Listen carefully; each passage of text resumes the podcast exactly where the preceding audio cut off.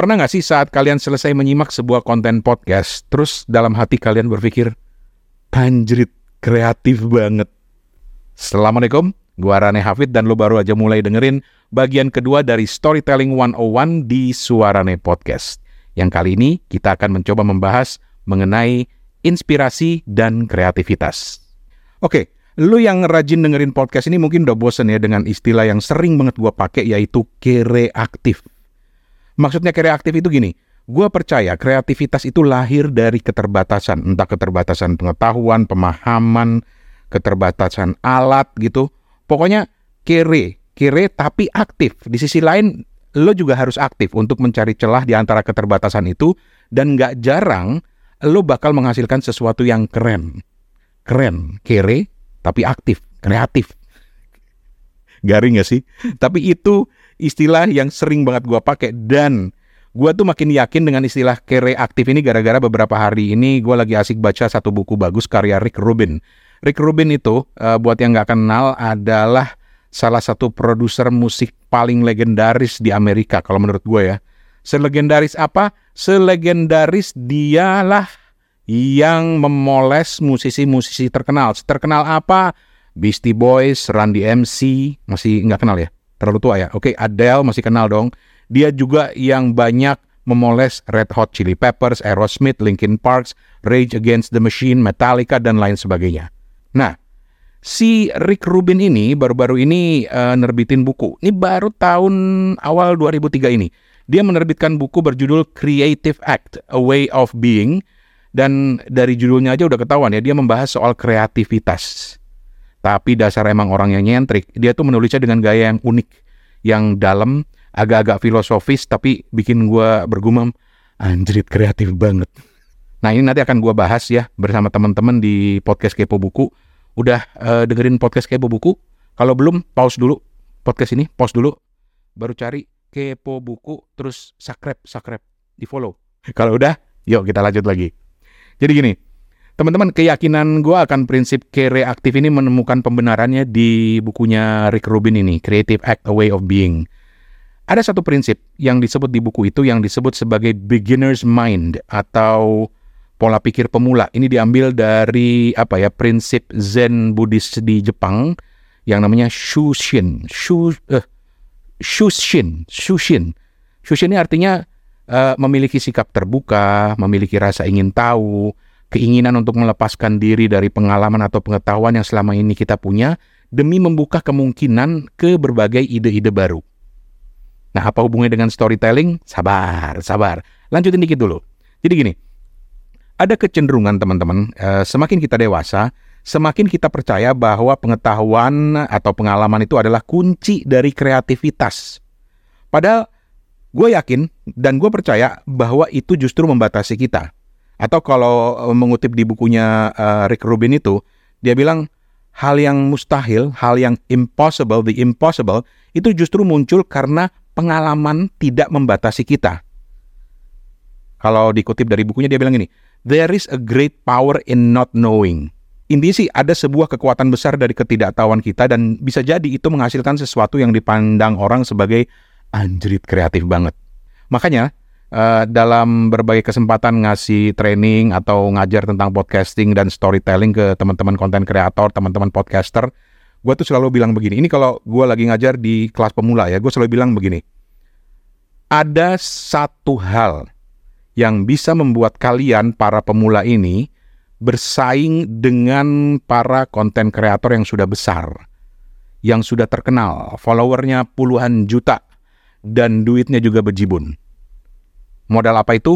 Kreativitas. Oke, sekarang kita masuk ke storytelling. Lo masih dengerin Suarane Podcast di edisi kedua Storytelling 101. Ini masih terkait dengan kreativitas sebenarnya. Lebih khususnya lagi, gimana sih kita bisa dapetin inspirasi yang kreatif? Inspirasi ide yang bisa lo kembangkan jadi sebuah cerita. Cerita yang lain daripada yang lain, cerita yang unik, Buat apa? Tentu saja supaya menarik perhatian orang, supaya menarik perhatian audiens kalian. Jadi bercerita itu gampang. Gue yakin banget bercerita itu gampang.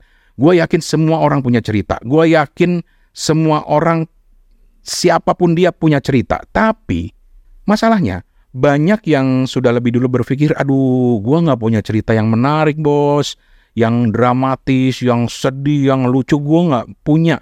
Soalnya apa perjalanan hidup gua itu biasa-biasa aja, hambar-hambar aja, malah cenderung membosankan. Semuanya rutinitas, rutinitas, rutinitas. Nggak ada yang layak diceritain. Malah cenderung ngebosenin nantinya. Banyak yang berpikir seperti itu. Well, guess what?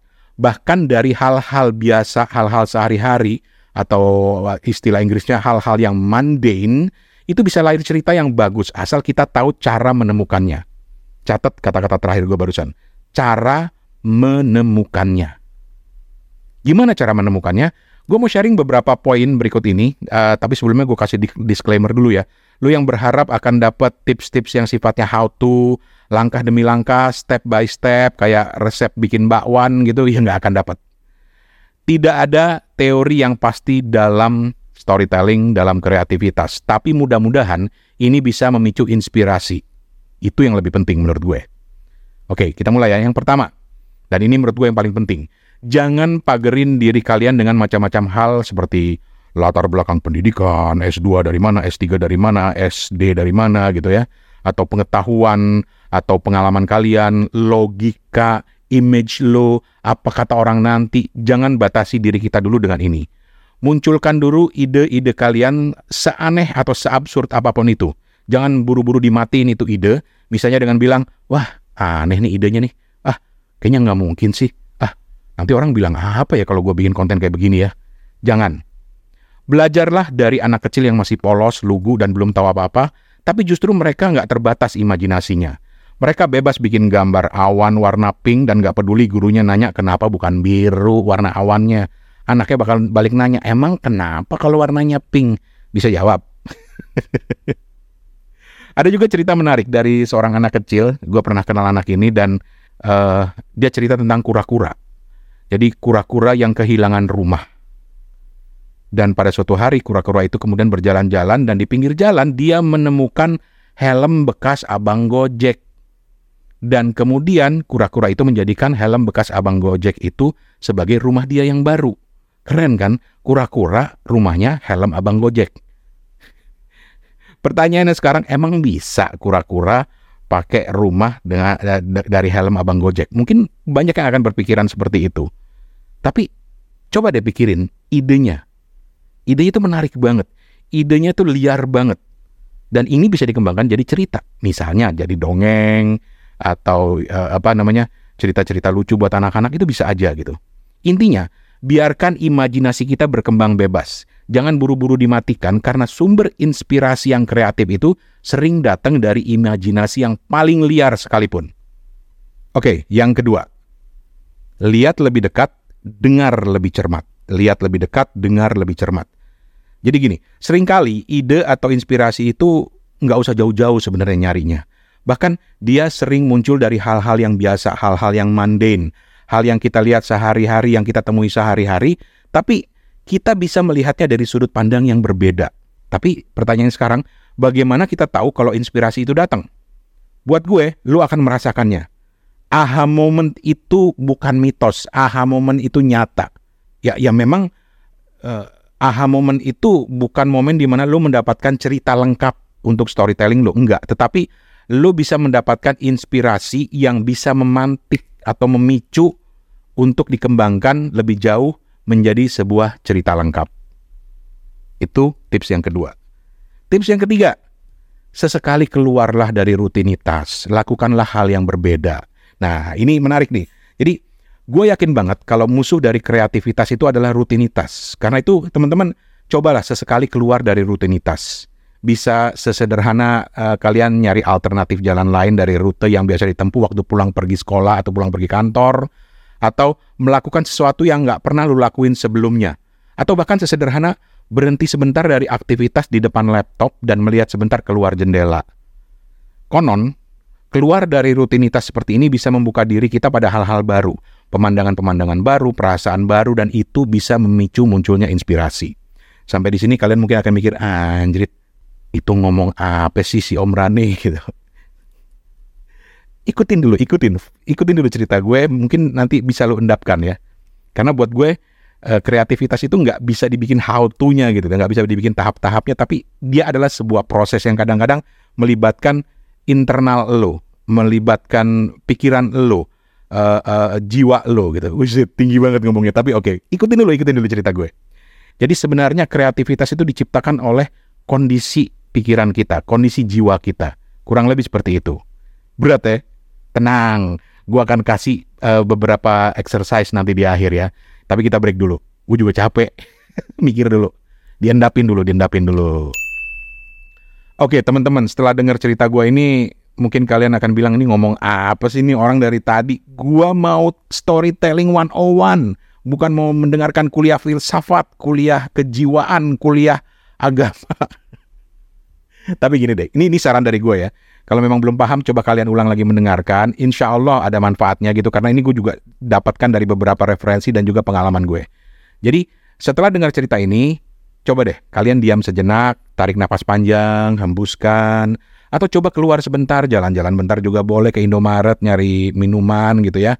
Atau uh, bikin kopi gitu kan terus duduk di depan rumah lihat mobil lewat-lewat sambil ngerokok eh sorry sorry yang terakhir ini jangan ditiru tidak baik tidak sehat intinya sebenarnya berikan kesempatan otak kita untuk memproses apa yang barusan lu dengerin tadi dari konten gue sama ketika kalian menyimak konten yang lain berikan kesempatan untuk mengendapkan dulu apa sebenarnya karena kadang-kadang pemahaman itu baru bisa didapat setelah kalian duduk tenang tidak menyimak dan mengendapkan pikiran kalian kalau dari situ lu berhasil dapat inspirasi buat cerita lu, buat storytelling lu, alhamdulillah langsung tangkap dan kembangin. Gua tunggu link podcastnya, gua gua pengen dengerin.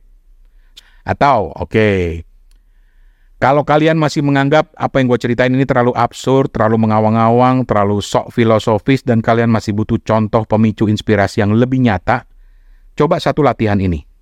Ini latihan yang sering gue kasih di banyak kesempatan training storytelling dan kreativitas.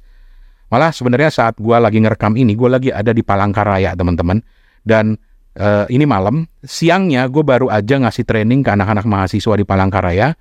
Dan hasilnya keren-keren. Keren-keren. Padahal mereka mulai itu dari kayak, hah?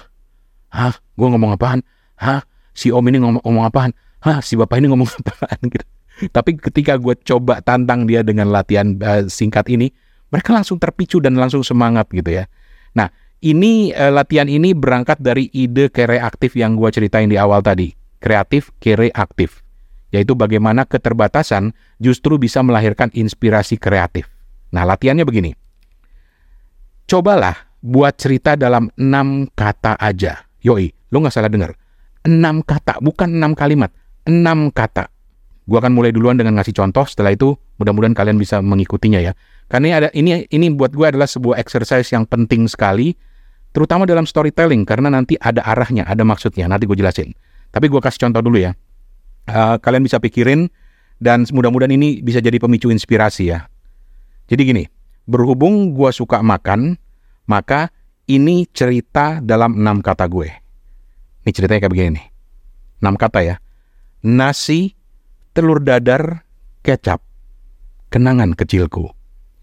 Nasi, telur dadar, Kecap, kenangan kecilku. Enam kata. Kebayang nggak?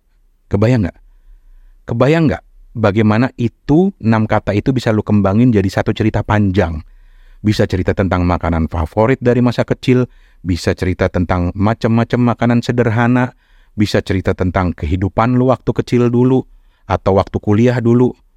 Dan kalau lu bisa mengembangin itu berangkat dari enam kata tadi, nasi, telur dadar, kecap, kenangan kecilku, tanpa sadar kalian bisa mengembangkan itu menjadi premis cerita. Atau syukur-syukur langsung menjadi sebuah cerita. Premis itu apa? Premis ini adalah salah satu poin yang buat gue penting dalam storytelling dan akan gue bikin menjadi satu episode khusus. Oke? Udah itu aja dulu. Sekali lagi, gue akan tinggalin lo dengan latihan simple ini buat cerita dalam enam kata versi lo. Cerita ya, bukan cuma nyomot enam kata terus disambung-sambungin tapi nggak ada maknanya. Gua Rani Hafid, Assalamualaikum.